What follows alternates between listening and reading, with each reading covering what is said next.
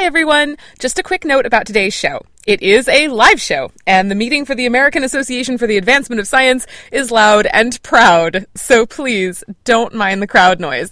We promise our guests this week are worth it. We've snagged three amazing experts to talk about microplastics, rafting barnacles, and bird poop, because at Science for the People, there's always room for bird poop. Thank you.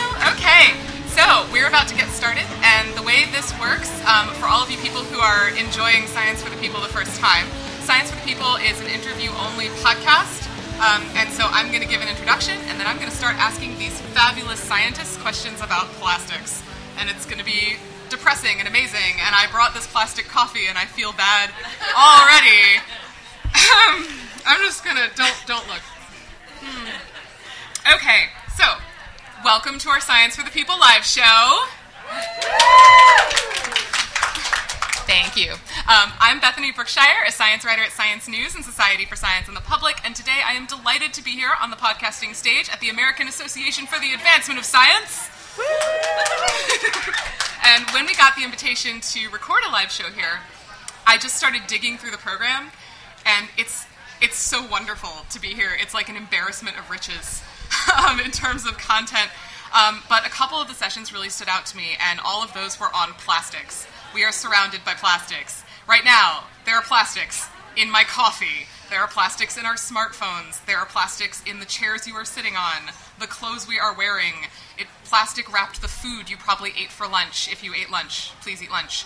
Um, and that plastic eventually ends up in the environment. And as scientists have found, a truly shocking amount of it ends up in the ocean. When a lot of us think of ocean plastics, we might think of like whole plastic bottles and tennis rackets and, I don't know, boats. Big chunks. But a lot of the plastic in the ocean is actually way smaller than that. These plastics are microplastics, which are smaller than 5 millimeters in size. That's about half the size of a Lego, give or take. I should have brought Legos. Um, but small plastics can have big effects. So today we're going to talk about plastics in the water, where they're going, how much there is, how we track it, what on earth we need to do about it, and I'll just go ahead and tell you guys right now that they found plastic in the beer. So we'll start there. Um, so to cover this incredibly depressing topic, I'm here with Jennifer Jennifer Provencher, Chelsea Rochman, and Christina Simkanin. Jennifer Provencher is unit head of the Wildlife Health Group at the Canadian Wildlife Service. Chelsea Rockman is an aquatic ecologist at the University of Toronto, and Christina Simkanin is a marine ecologist at the Smithsonian Environmental Research Center.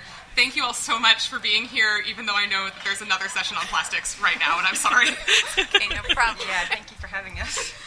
So, I wanted to start a little bit with the scale of the problem. Um, Chelsea, do we know how much plastic is in the ocean by weight or volume or tanker trucks, blue Yeah. whales?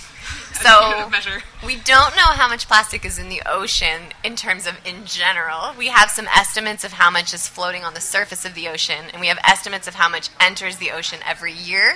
So the number that we're often given is that we estimate, and this comes from Jenna Jambeck's work, that 8 million metric tons of plastic enters the ocean each year. And so the, the elephants or the blue whales is that if we lined people up along all the coastlines around the world, shoulder to shoulder, and they all had five plastic bags and they threw them all in at the same time, that's how much enters every year. And so you can imagine that that accumulates to a larger, a much larger amount. so that's a, a terrible picture to think about, but obviously we do not go around deliberately tossing plastic into the ocean. Of course, people do do that because people are terrible, but for people who are not terrible, when we talk about how the plastic gets there, how, how is it getting there? I think a lot of people think that plastic gets there through rivers or whatever. How is this plastic getting into the ocean? so many ways. So plastic gets into the ocean, and this is something we try to understand a lot in our lab. Is there's many different transport pathways for it to get into the ocean. One is if we don't have waste management systems where we somebody collects the waste at your house and takes it to an engineered landfill or takes it to a recycling center or to a compost facility, it can end up in the environment. That litter, when it rains, can go into everyone's on a watershed. It can go into a river and enter the river that way. It comes through wastewater treatment plants, so the microbeads that we wash our face with, they go down the drain. They can end up in the water that way, or the fibers from our clothing. Uh, fishing gear. Sometimes scientists accidentally lose a zip tie off of a, a research cruise. We hope that never happens, but it does. Um, or lot- an entire research buoy. Some of those. or an yeah. entire yeah research buoy. Sometimes we do that on purpose. So, I mean, there, but the point is, there's a lot of different sources, and so we think of, when we think about how do we prevent it, we have to think about all of the different, I guess, pipes that we can shut off. And I just I have to ask because it was a big deal last year. There was a sea turtle with a drinking straw up its nose, and all of a sudden there were many articles about drinking straws and how evil they were. And then there were articles about how people who wanted to ban evil drinking straws were evil, and so forth. How much do drinking straws contribute? Do we have a percentage? So we don't have a percentage, nor do we have a number, but I think that they've been a great gateway to talking about the use of single-use products. And so around the 1950s, when we started making this material, we were producing about a half a million tons per year. Today we produce more than 380 million tons per year, about half of which are for these single-use items, unfortunately like your coffee cup. Um, but it's okay, it's got a sippy cup instead of a straw. Um, but these single-use items are not always recycled, and sometimes they don't always make it into the bin. And so I think straws are a great gateway for talking about how we can reduce the use of single use when it's not necessary and think about more sustainable. So I think this, it's not just about the straw, but the straw has been a good way to have a conversation about it. And we were talking about, you know, whole drinking straws. This original photo of the sea turtle, it was a whole drinking straw. Um, it was really awful. Actually, don't Google that. Um, but the most of the plastic that we end up actually talking about, these plastic fragments do get smaller. The ocean, i in the words of one of my favorite people, Miriam Goldstein, the ocean will wreck your things. um, We were just talking about her. She's the wonderful. ocean will wreck your things. Yeah. Um, and so, how much does it wreck your things? Will these plastics eventually entirely degrade? Will they ever go away? Yeah, so good question and segue back into Miriam Goldstein. So, uh, when I got interested in this issue, I'd heard about the garbage patch, which was described as this patch of big things, the whole straws and the bottles floating around in the middle of the ocean. And the first time I went and visited the garbage patch was with Miriam Goldstein. We were bunk mates. Uh, and when we got there, we realized that it's not um, an island of big straws and bottles and things like this. It is, it is a soup of tiny little bits of microplastic debris. And so, by nature of that, the fact that the majority of what's out there is actually small because it has been broken down over time. I have accidentally spent my entire career, which hasn't been that long, but studying microplastics. So, um, yes, the ocean will wreck your things, and it, it makes, I think, by count, the majority of what's in the ocean are these smaller bits. Do they ever completely go away? Is that a So eventually they will completely go away, but we do not know how long that is. For plastics, a big polymer of carbon and hydrogen and all of the, the uh, building blocks that go into it to come back down to those individual units takes maybe decades to hundreds of years. And so this is one of the reasons why we think that even plastic that entered in the 50s is still around, and these numbers are just accumulating or growing over time. And as you mentioned, they get smaller, they become these little microplastics, um, and they end up, because they are micro, they end up in living things. Um, what kind of organisms tend to end up with microplastics inside them? Hmm. So I would flip that question on its head. What type of organisms don't tend to end up with microplastics inside of them? I'm sorry to say, but it tends to be that as we look in fish and zooplankton and whales and uh, I don't know, name your turtles, name your taxa in the ocean. We tend to find them. Obviously, they're not in every animal, they're not in every species. Depending on where they live, they might be exposed to more. But the prevalence of microplastic is such that we find them at every level of the food chain. And so, again, it usually comes down to where don't we find them versus where do we find them. And that includes, of course, the organisms that we eat. And um, you have a 2018 review on microplastics in your seafood. um, so, are we taking in these microplastics, and in, in what amounts should we be looking for small plastic bits in our in our poo? Well, I don't know what if you want to look in your own poo. That's entirely up to you. But I think I didn't mean to rhyme. But um, yes, so it is unfortunate. you my hobbies. it is in uh, it is in the seafood that we eat. But I think more importantly, one thing to think about is that. Uh, you know, it, it, if it's going to get in shellfish, it's going to be in the fish that we, the food that we eat. If it's in fish, we don't tend to eat the guts, so that may not be a big source. Um, but as I've learned more and more about this, I don't think seafood is the main route by which microplastic gets into our diet. So we know that it's in drinking water and it's in the dust around us. We're sitting in a room with a plastic tablecloth and plastic carpet, and as the, if you look at the, you know sun shining through a window and you see all the dust particles, you have to wonder how much of that are microplastics. And as I sit there eating my fish, they're falling on my plate. So when it comes to human exposure, yes, we're exposed. How much we're trying to understand. Seafood's probably not the greatest route, and whether or not it affects us, we have no idea. So we still have so much to learn about how the use of this material uh, may impact us when it does come back to us in a meal. So we've been talking a lot about microplastics in the ocean.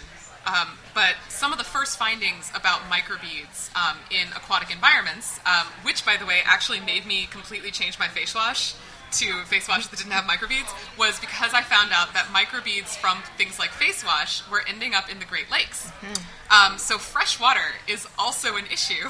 Um, and of mm. course, plastic often goes through fresh water on its way to salty water. Yeah. Um, how much of plastic debris ends up in fresh water? So I can speak to the Great Lakes. So Matthew Hoffman, who's a researcher at the Rochester Institute of Technology, thinks that about 10,000 metric tons of plastic enters the Great Lakes every year. And so going back to how much we see in fish, in the ocean we find plastic in about one in four fish when I've looked. In the Great Lakes we find plastic in every single fish that we open.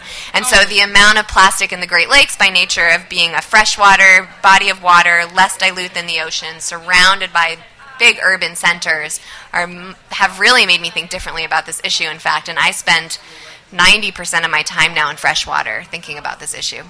And uh, one of the things that particularly struck me reading your work was how um, how much plastic ends up in specific organisms like bivalves. Hmm. Um, why why are those particularly bad? what, like, why would it end up in a bivalve yes. more than? Well, I think it has to do with the way that they feed. So some of us are choosy about what we eat and picky, and some of us are more generalists or don't even choose and just imagine just opening your mouth and taking what lands in it.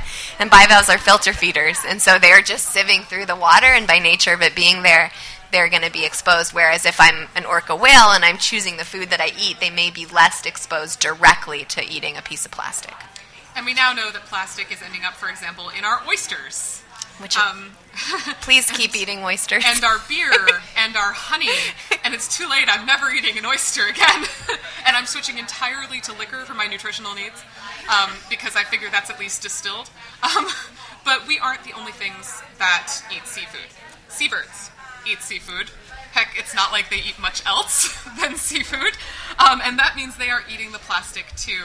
So, Jennifer, what do we know about how many species of seabirds have been caught eating actual literal junk food? Yeah, that's a it's a good question. So so you can imagine that seabirds are are the true oceanic feeders, and many many species of seabirds feed right at that surface water air interface. And so there are some seabirds that are specialists. You can imagine like albatross or the bird I work on, northern fulmars. They have those beautiful long wings and they are just cruising over the surface looking for fish and plankton. And they, they don't dive very deep. They are dependent on that surface interface, which is exactly where a lot of the plastics actually sit in the environment.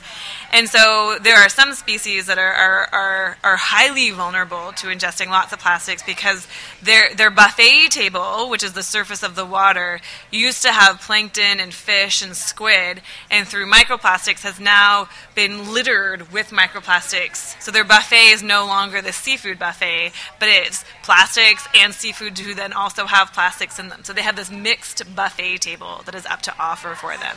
But you can imagine there are other species like penguins and uh, another species I work on, murres or, or ducks that are divers. And so they're eating, either eating in the water column somewhere or they're eating at the bottom of the ocean uh, or in the coastal environments. And their buffet table is more uh, pelagic fish, herring, and then things like mussels and oysters who are actually quite far down. And so they're not, their, their buffet table is not as littered. Their buffet table is, is, is not where the plastic accumulates. And so those species actually have very little plastics in them. So, you know, broad scale, we're talking over 200 species of birds that have now been found to have some level of plastic in them. But for majority of them, the ones that we've looked, so for eider ducks, for example, I've looked in over 300 eider duck stomachs for plastics, and I found one piece in one bird. So not ducks. yeah, go ducks exactly. I'm so, proud of them. I don't even know them, and I'm proud. and so for you know for that it's, it still gets counted in that 200 species but at an individual level and a population level it's not a big deal plastics is not the big threat on the reverse side of that we have albatross and fulmars and shearwaters who are feeding at that buffet table surface with littered with plastics and those species also have plastics but they have high levels of plastics and some of those species, upwards of 80 and 90% of the individuals we've looked at have some piece of plastic. So you can imagine if you were, if, if all of us in this room were ducks, you know, one person would have plastics. Whereas if we're all albatross. Pick her, that was me. Sorry. But imagine if we're all albatross in this room, including all the people who are at the exhibits, right? Actually, the only people in the room who wouldn't have plastics are the people who are sitting right in front of us. But everyone else in this room does. So it's very different depending on the species and depending really on what they eat. Whether they go to that buffet table littered with plastics or whether they go to the buffet table that doesn't really have a lot of plastics in that part of the environment. Are birds, when you say that they're feeding a lot at this air water interface, are they picking up this plastic deliberately? You know, I know a lot of birds are sometimes attracted to like things that are red, or you know, do they do they selectively choose this plastic? Do we know how they're taking it in, or is it just kind of passive? It depends. And I, and I know that that's a hard one, but it, seabirds are this, this really diverse group of birds. So you can imagine everything from gulls that you can see in a parking lot at a restaurant to albatross, which you know never come to land except for every other year where they breed. And there's all these species in between. And so it really depends. So there are, are some species uh, like phalaropes, which we actually think are, are, opportunistically or more likely to pick up white plastics than anything else because they look like plankton. So we see that they have these really high levels of white or light plastics.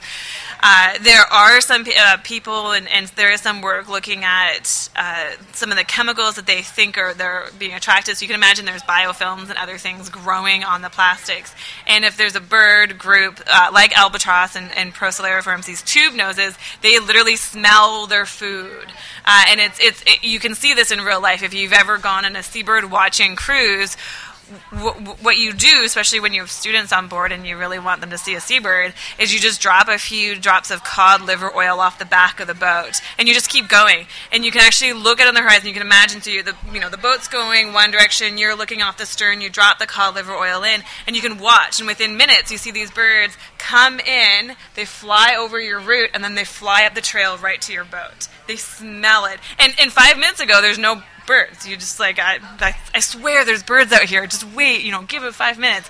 And so you can imagine that if there are plastics that have organisms growing on them and biofilms, that the birds could be attracted to them. Whether they eat them directly or indirectly, it's difficult to say. There is uh, some evidence where they've looked at the peck marks on cuttlefish bones, which is a, a natural food item in the environment, and then the peck marks on, on styrofoam, and they're identical.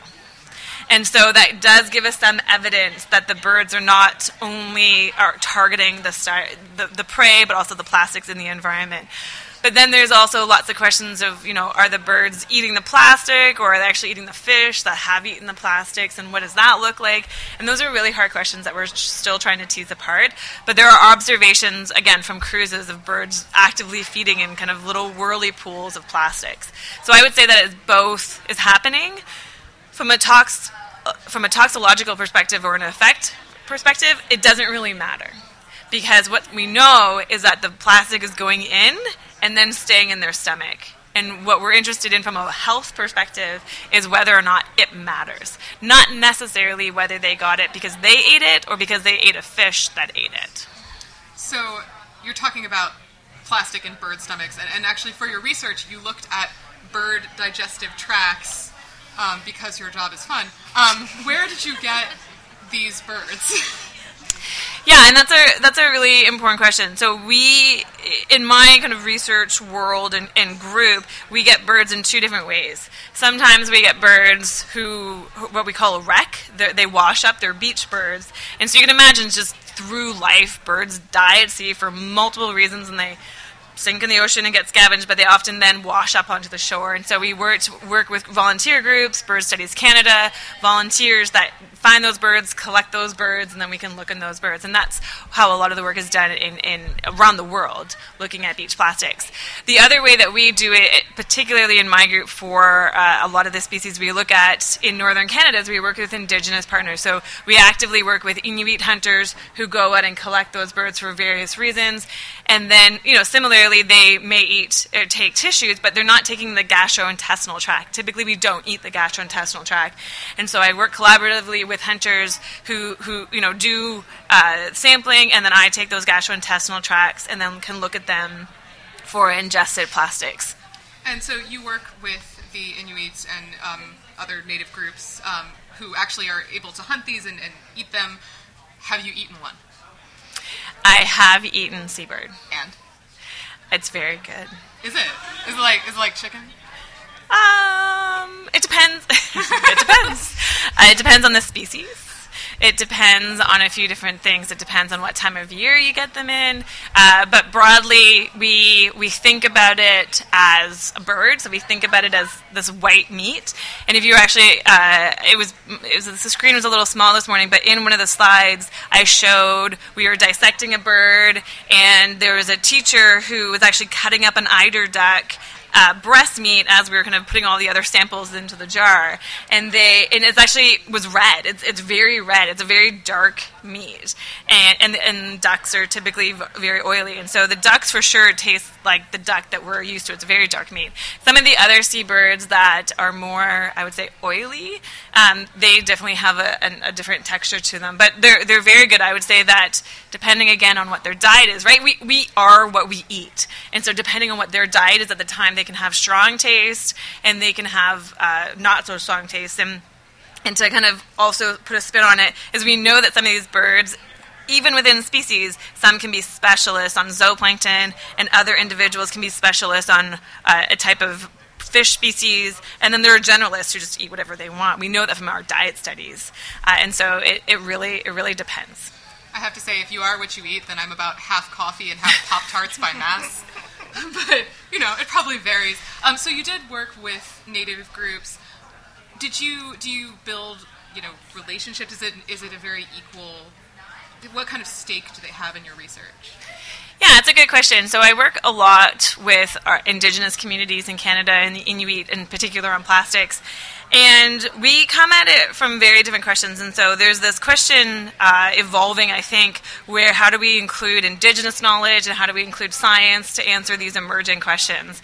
And the, the way I try to phrase it and talk about it is specifically for plastics, our relationship between indigenous knowledge and science is what I call the, call the give and go model. So just like in soccer or hockey, right, you pass the ball or the pack and you go a little forward, forward and then you might see a defender and you pass it back to your partner and they take it a little bit farther and then you, you know, it's give and go, right? It's give and go, but you're, you're collectively moving these questions forward. So, in the case of plastics, we very much have this give and go collective relationship. And so, through hunter collected samples, we were able to access some of the first stomachs that we were able to look for in plastics. They uh, the community members that we worked with was not were not particularly concerned. That wasn't the purpose of the collections. It was actually other contaminants that we were interested in. But we were able to then uh, take a look at plastics. You know, we, we report back on an annual uh, basis. We actually have a trip to go back in a few months where we report on our findings. You know, we reported back on plastics, and, and the communication, the dialogue was, we're really interested in that. We want to know more. What about these other species? And so then we started testing the other species and using traditional knowledge and indigenous knowledge to figure out well what are the species that are going to be the most vulnerable to ingesting plastics? And so w- you know we worked with them a little bit in terms of figuring out what species and then you know we then along you know in the same room or the same space we moved along with standardized methods at the international level. We worked towards looking at which plastics and polymers were there with partners and chemists. What are the contaminants associated with these plastics, you know, moving this along. At the same time, our Inuit partners were integral on, on getting plastics on the research priorities list within the, both the federal level and the territorial level, which allowed us to then apply together and do more work on it. And so there's this really give and go relationship where there's lots of questions that they're interested in from a food security perspective and a contaminant perspective, but then we're also able to move a bunch of other kind of balls forward that more the international community is interested in, like standard methodology to compare across space and time. And this is the point where we are going to go on break. And when we get back, we're going to talk about not poop, but pre poop. There's a difference. We'll be right back. Science for the People is a weekly radio show and podcast that explores everyday life from a scientific perspective. We are a member of the Skeptic Network, a collection of blogs, podcasts, and video content focusing on science and critical thinking. To find out where Science for the People airs near you, or to listen to past episodes, check out our website at scienceforthepeople.ca. You'll also find links to support us at Patreon, to connect with us on Facebook and Twitter, and to subscribe to the podcast in iTunes. And now, back to the show. Okay, welcome back. I'm Bethany Brookshire, and I'm coming to you live from the American Association for the Advancement of Science meeting in Washington, D.C. I'm here with Jennifer Provencher, Chelsea Rochman, and Christina Simkanin, and we are talking about microplastics in our water, in our food, in our seabirds.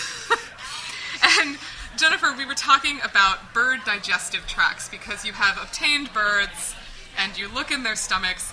And I wanted to ask how many times you have now been pooped on for the sake of science. Wow, I, I don't know if I can count that high. So you have to imagine that birds in the Arctic don't nest horizontally, they nest vertically. And so what I often talk about is below the polar bear line, birds nest like this, right? They can kind of spread out. So if you go to colonies in Newfoundland or in BC, they kind of nest out in the horizontal landscape. But what I affectionately refer to as the polar bear line, birds cannot be that vulnerable because the bears just walk by and eat them. And so they nest vertically. And so you can imagine to, so when we're studying birds, you can imagine that to access a vertical face, you have to be a climber. And so I've spent a lot of hours dangling on a rope in the middle of a bird colony, and you literally look up. And look there up! are thousands of bird bums above you. And so one of the first summers I was there, I was in the middle of the colony and and and you have to so you have to picture me. It's in the arctic it's in the summertime. You need to do this on a on a not a windy day and not a rainy day because you don't want to disturb them or get them wet. But you are in full rain gear because we call it the poop gear. Because you don't need it for the rain. It's sunny. It's warm. But you are in the poop zone. And so you're you know head to toe in rain gear. You've got a helmet on. And you're just kind of hoping that you don't get it in too many places. And the first time Please tell me you're wearing goggles. You can't Oh no! because then they get pooped on and you can't see. So you could, but then for the you know it's only going to work for like the first five minutes, and then you can't go. Yeah, you like little wipers, and then you also have to remember that you're basically like on dry days, and if it's been dry, there's this dust. There's this like poop dust circulating in the air, which is also occurring. But one of the first times I was out on the cliffs, I, you know, you kind of try not to look up and you try to just, you know, focus. And you're in there for hours, right? Because it's quite the gear, right, to get into the middle of the colony.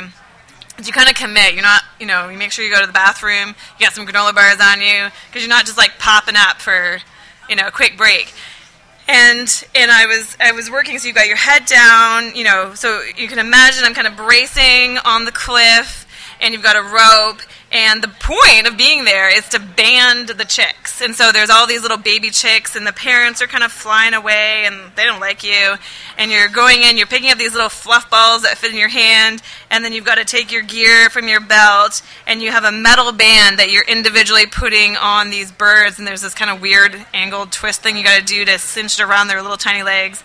And then you need to put them back on the cliff, which is, you know, the size of an end table and make sure they don't fall off because they got to stay there because mom and dad are going to come back.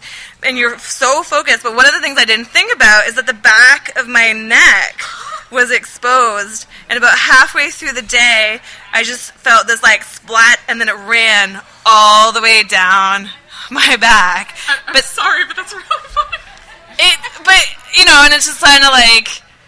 I that's you know that is what happens and that's okay and it, you know and so I've been pooped on a lot. is the moral of that story. of story.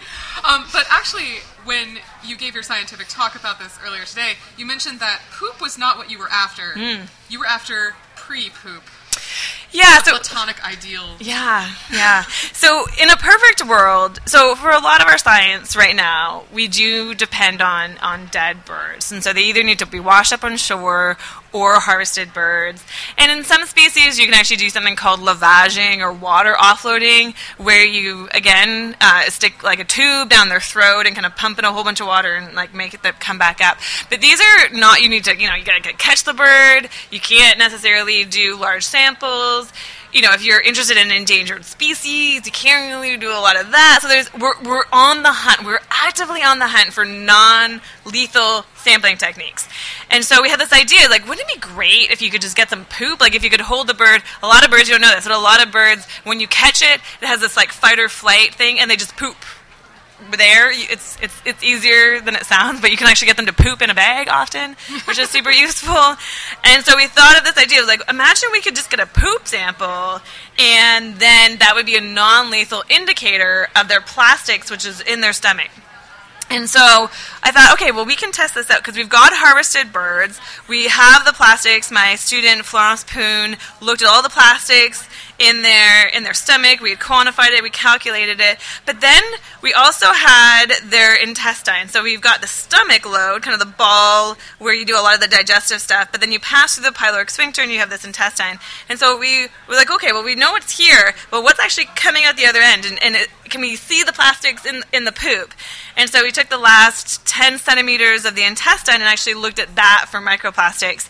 And we worked on that. And, you know, I was calling it poop for a long time, or the feces. And, and we went for a review, and I was very correctly corrected that it was not it was not poop it was it was pre-poop it's like the moment before the poop comes out but technically it's not it's not poop so in the pre-poop samples, we were finding those microplastics, and again, it's just trying to figure out, you know, what is going in, what is coming out, and, and then what matters. And again, the, the the findings of that story is that we, we know that there's microplastics coming out in the pre-poop, but what is most important is that the pre-poop plastics do not correlate with the accumulated plastics. So we cannot use it as we had hoped as a non-lethal indicator. And the reason why is that the accumulated plastics represents potentially months of accumulated plastics, and it's 90% fragments. The pre-poop plastics are much more of a, a, a snapshot in time, and it's almost all microplastics. Sorry, it's almost all uh, fibers. And so the different, the, it's pro- the problem is is the time scale. So here you're looking at months of accumulation, and here you're just kind of like looking at what's happening over a sh- short period of time because it's just you know you can imagine your digestive system is just it just keeps moving along, uh, and so they don't really match on time scales, and so we can't actually we can't use the, the poop or the pre-poop to determine whether the birds have plastic. Some of the birds who had pre-poop uh, plastics had no accumulated plastics, and lots of the birds who had plastics in their stomach had no pre-poop plastics. Now, one organism's trash, whether it's accidentally ingested or not, is another's life raft. Some of the plastic trash floating in the ocean can serve as boats if you are small enough. In fact, after the 2011 Japanese earthquake and tsunami, some organisms used plastic trash to travel more than 7,000 kilometers across the Pacific to the United States and Canada. And Christina, you studied these inadvertent tsunami refugees. Why were you looking at whether organisms could make this trip? Firstly, we, well, because it was just so fascinating and interesting that species could travel for that long of a distance and for that length of time. So previously, we believed scientists thought that organisms, coastal organisms, couldn't survive for long periods of time in the ocean. So it was thought that they could maybe survive for about two years, based on the amount of food that was out there and sort of high UV radiation levels that might kill them while they're floating. Um, but data from the tsunami debris that landed on the Pacific coast of North America basically showed that these coastal organisms could make it across the ocean for five, six, seven, we're going on eight years now, and some Japanese species are still arriving on debris that can be traced back to the tsunami.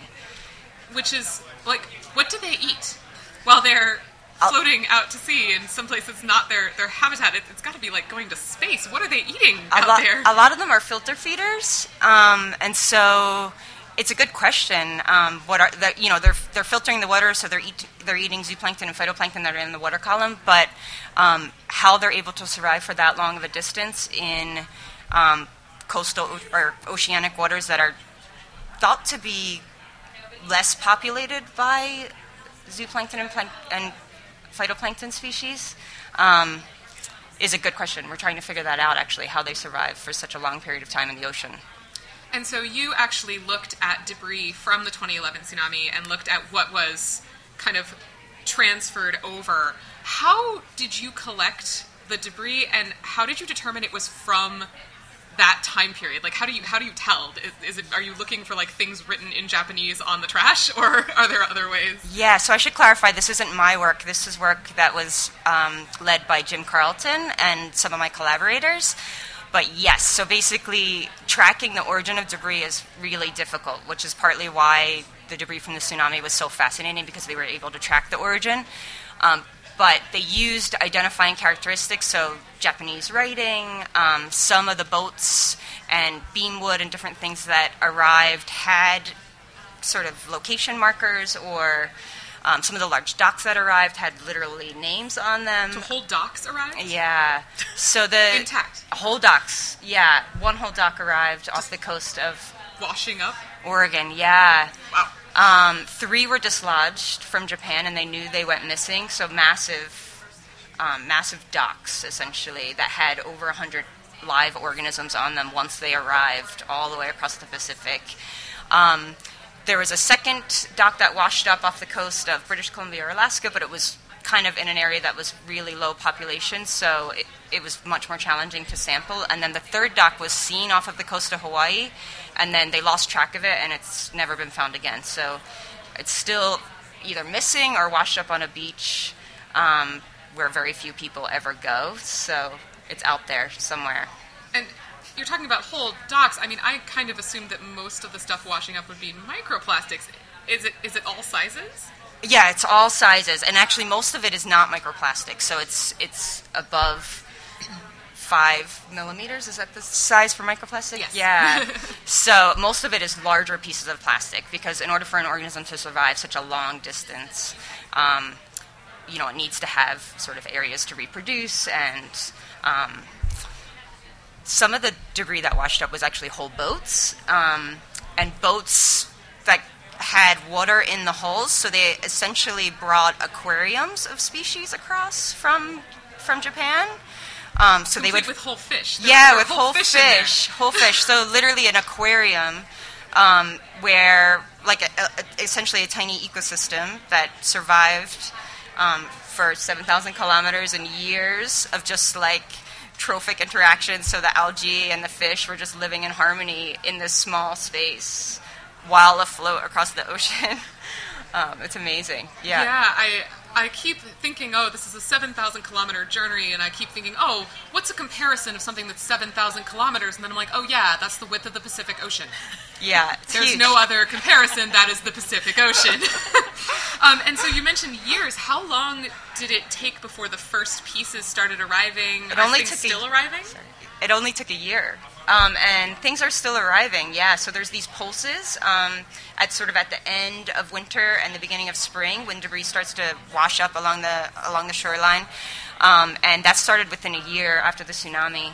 Um, the first pieces of debris arrived, and that's kind of when scientist Jim Carlton um, specifically was like, "This is really fascinating, interesting. We need to start coordinating and get people who are walking on beaches and different, you know, state and provincial managers to be out looking for these debris items."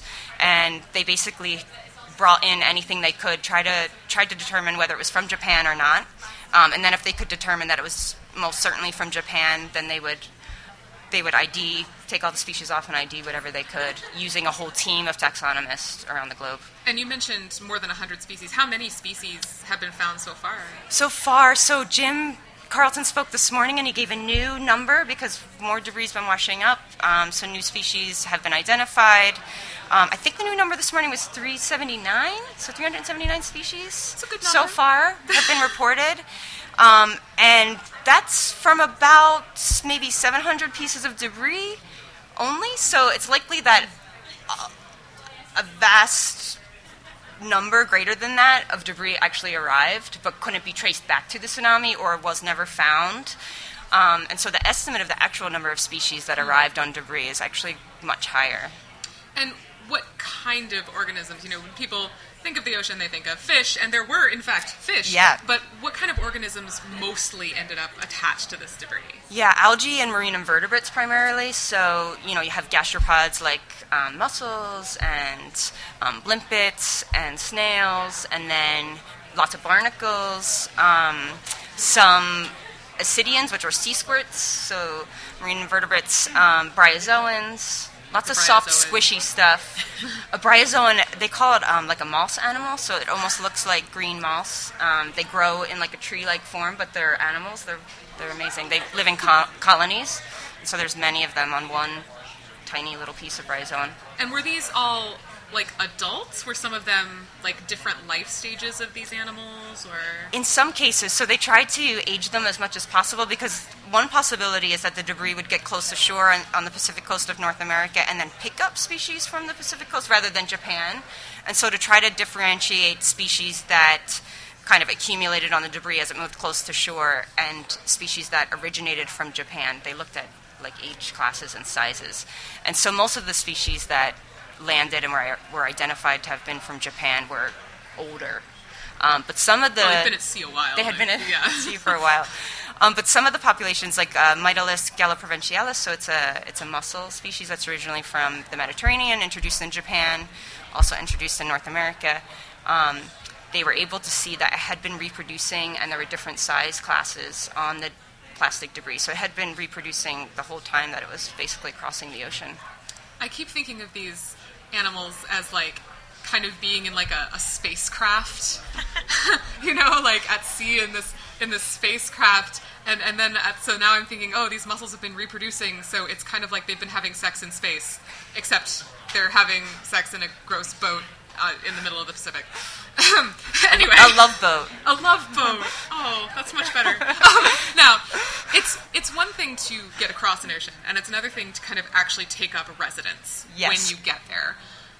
Do we know if any of these species have managed to like hang out? Um, so far, no. So Jim this morning talked about um, the Japanese fish species, um, that the one that came over on the boat. Um, they've now found a couple of individuals living solo along the coast um, off of California, and so it's possible that this species is now becoming established, but it's still unknown whether it's been able to reproduce and establish a new population or not.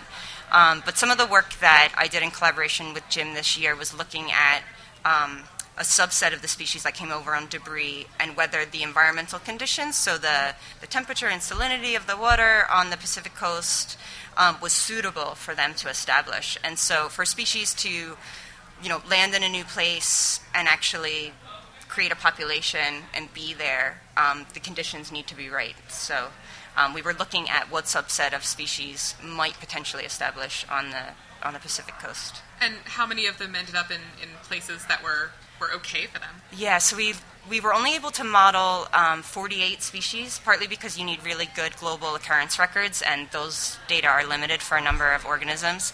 Um, but of the 48, 13 landed on debris in locations that are well suited for them. Um, a further 21 landed in locations in British Columbia and Alaska which are environmentally suitable for them, but they weren't collected on debris there. So a lot of debris wasn't collected from those areas, partly because they're they're not as populated as Oregon and Washington, which is where most of the debris was collected from. Um, so yeah, a, a fairly good proportion of the species were suitable. And this was mostly after this, this is all debris from a very large catastrophic event. Yeah. Uh, you know, the 2011 tsunami was huge, but the ocean is moving all the time, and people are losing things at sea and on the coast all the time. Um, does this happen all the time? Is this a significant uptick from previous establishment of species from other areas? Yeah, we think so, actually. I mean, and this kind of helped us enumerate that that's possible. So, yeah, like you said, we know plastic is in the ocean. We know species can travel on it now. Plastic lives for a long period of time before it starts to biodegrade. Um, and this vector likely could be spreading species much more often than we think. Um, it's kind of a novel and emerging vector that we're trying to get a handle on understanding. And it's really different than the traditional vectors that spread species around the globe, like ships um, or aquaculture transfers, because those are quantified, so you can get data on, you know, where boats are going to and from. But with marine debris, um, you have you have almost no idea where it's left the shoreline, and then when it lands, you have no idea where it's come from or how long it's been in the water. And so that's partly what made the the data from the tsunami um, you know, so scientifically valuable.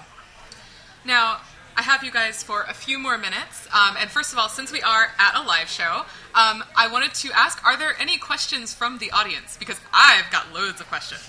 But if anyone in the audience has questions, now is your time to ask questions of the experts. Oh, we've got one! If you will say your question, I will repeat it into the microphone to make sure it gets on the recording. So, are, are you seeing bioaccumulation across trophic levels? The question is Do you see bioaccumulation of plastics across trophic levels? And that means, like, you know, you might have a plastic in a plankton, which then, you know, concentrates in a fish, which is then eaten by another fish, and you get more plastic. Yeah, that's, so that's a really great question, and actually one that Chelsea and I have worked on together and thought about a little bit together. And unfortunately, the answer is I don't know, or we don't know, and it depends. Uh, and so you can imagine that if so, we often think about bioaccumulation from a chemical perspective, and so we, we know things like mercury bioaccumulates. Oh, so so mercury, so bioaccumulation is over time, and biomagnification is through trophic scales. And so we actually we don't know either. So there are cases where we actually find that younger birds have higher levels of plastics than their parents. Any guesses why? Because those parents are actually offloading to their chicks. So the the parents, you can imagine, are going out into the plastic buffet and they're actually bringing it back but then they're feeding their chicks the plastic so the parents are offloading to the chicks and the chicks have basically only what the parents have given them and so it kind of skews the bioaccumulation, right? So in that case, we have younger birds with more plastics than the older birds or the breeding birds. So it's it's it's not as as I would say in simple as from the contaminant perspective. From a biomagnification, which is the trophic level perspective, I think it also depends again. And so we, we definitely know that there's trophic transfer. So there we've done some work in the Faroe Islands where Hammer, where we've looked at predatory birds that eat different seabirds, and we find that the predatory birds that eat birds with more plastic have more plastics themselves. So we know that it's kind of going up, and, and there, it's probably lots of examples. But the problem is, is that the, it's, it's a physical contaminant. So you can imagine that a zooplankton might accumulate high levels of plastics, and it could go into a fish that would accumulate those levels of plastic as well, depending on the gut morphology. But then if it goes into a seabird, the gut is just physically bigger. And so it might biomagnify up to a point, but then the top predators, their physical gut is just bigger. So you can imagine that a zooplankton gut is very small, you know, whereas a bird gut, when this is going to be a little gross for some people, but their intestine I can like actually put my finger in. So you can imagine that the tip of my finger can pass from the stomach and through the pyloric sphincter into the intestine. So anything that's smaller than that tip of my finger is just going to like right through. And so then, you know, take it up a notch to seals. Take it up a notch again to polar bears, right? Where the pyloric sphincter is a lot bigger. So we don't actually expect the biomagnification in the same way as the chemical contaminants because it's this physical passing through. So the things what we've talked about is that we think that there's probably biomagnification up to a point for some size classes, and then it would fall away. But depending on what size class you're talking about, you may have kind of these peaks within the, the, the food web and then falls off. But it, it'll change depending on your size class. So what you're basically saying is that as an animal gets bigger, its like intestine gets bigger, and that means it can pass bigger and bigger plastic particles. Exactly. So like more gets through. More gets through, but you also have to imagine that if you're a, a seal, you're also just more likely to ingest bigger pieces of plastic. So you're also taking in more. Yeah, so there's this there's this relationship between the indirect consumption of plastics, which would, which would come up through the prey, but then you also have to kind of pile on the direct consumption. So you can imagine that. You know, we have we have species on the landscape, and I have hunters who've told me that they've opened up animals and found like weirdo things in their stomachs. Um, you know, I have hunters who've told me about socks inside polar bear stomachs and towels and other weirdo things. Um, you know, whales with plastic bags in them. You know, clearly it didn't get that from a plankton, but it would have all these things together. I don't know. I don't know that plankton's life. I guess you do. Anyway. So this is getting very depressing, and I would like to start on a little bit and on a little bit more of an uplifting note. So I wanted to ask all of you. We know the main solution here is to stop using plastic. Yes. But we're already using plastic. The reality is we probably won't stop completely. We need to clean it up. And there are these highly touted projects, like the Ocean Cleanup Project, um, that are not necessarily going well right now. Um, what do we have that we know works for cleaning up plastic? Uh, so I'm gonna I'm gonna turn that question a little bit. So one of the things that I think so I know that plastics can be a downer. I know it's sad to think about plastics and beer. It's you know it's not my favorite topic. But one of the things I actually find the most exciting about plastics is that we're in this what we call this policy window, this space where people are talking about it and people are creating policies about it. And through our work with the seabirds in the North Sea and work carried out by our, our colleague Jan van Franeker, they've tracked plastics over time since the 1980s. In the 1980s, they saw a big problem with industrial pellets or nurdles, and and I just love that they're called nurdles. I'm sorry, I need to stop this for a second. Small industrial plastic pellets are called nurdles, and they're the best. All right, and so when we started seeing these in the seabirds, or when Jan and, and his team started seeing these in the seabirds, that was actually a great moment where they went and worked with industry and are like changed some policies, in, input a lot of new policies, and we actually see nurdles in seabirds decline over time in both the northern hemisphere and the southern hemisphere. And I think that's an amazing story. So we did science, we figured out a problem, we created a policy, we continued on our science to do biomonitoring, and then we were able to do a check and balance whether that policy was effective or not. And so I think we're in this amazing space where all these people are talking about it and we're talking about different solutions. And I think that there's not one solution. It, it, would be great if there was a silver bullet that we could just put into action.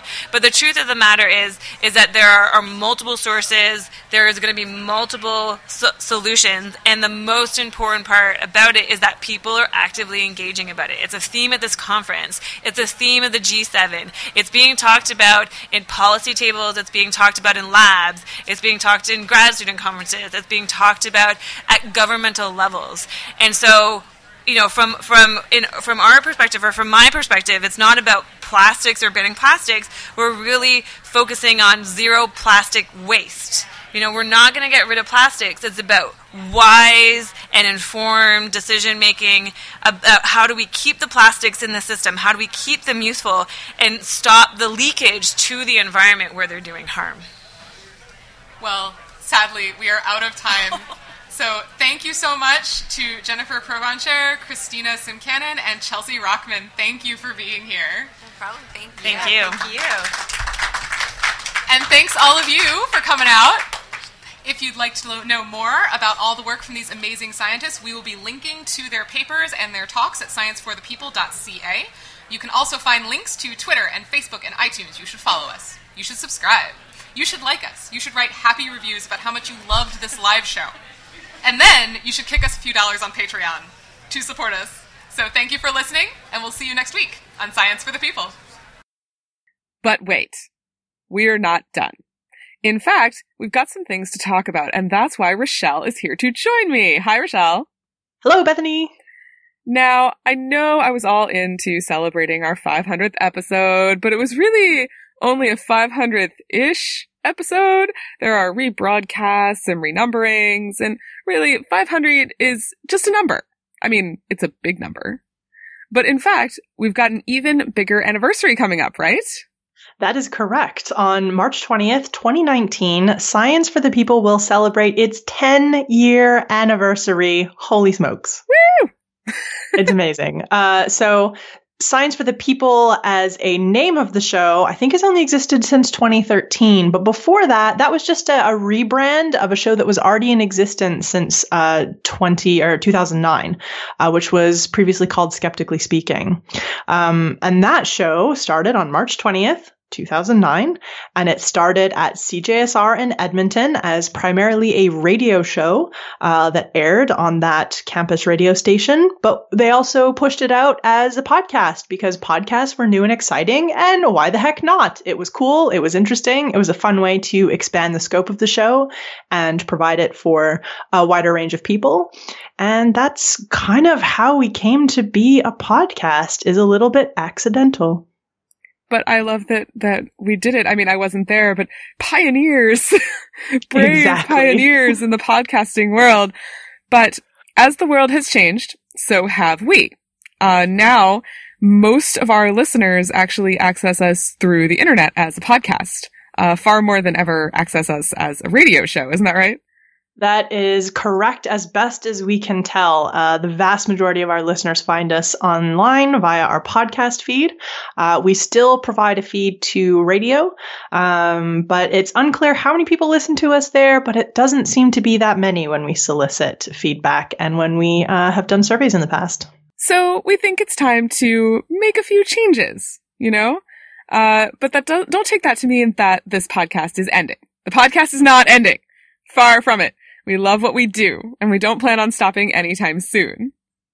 No, that is definitely true. We are, uh, as always, a dedicated bunch of volunteer podcasters who love the topic and love uh, the show that we do. But we do want to change with the times. Um, now, knowing how large our online audience is, it doesn't really make a lot of sense for us to continue creating a weekly radio style show um, because it has some challenges. Yes. For example, some weeks it's really easy to fill an hour with fascinating guests. Other weeks, I mean, some guests are fast talkers. All right? They're fast talkers. Exactly. Super interesting content, but sometimes we just don't fill the hour. And other times we have enough great content to fill an hour and 15 minutes or an hour and 20 minutes. And instead of having to cut out some really great stuff, we'd like to be able to give that to you. So, we'd like a little more flexibility. Podcasting has killed the radio stars. So, what are we going to do?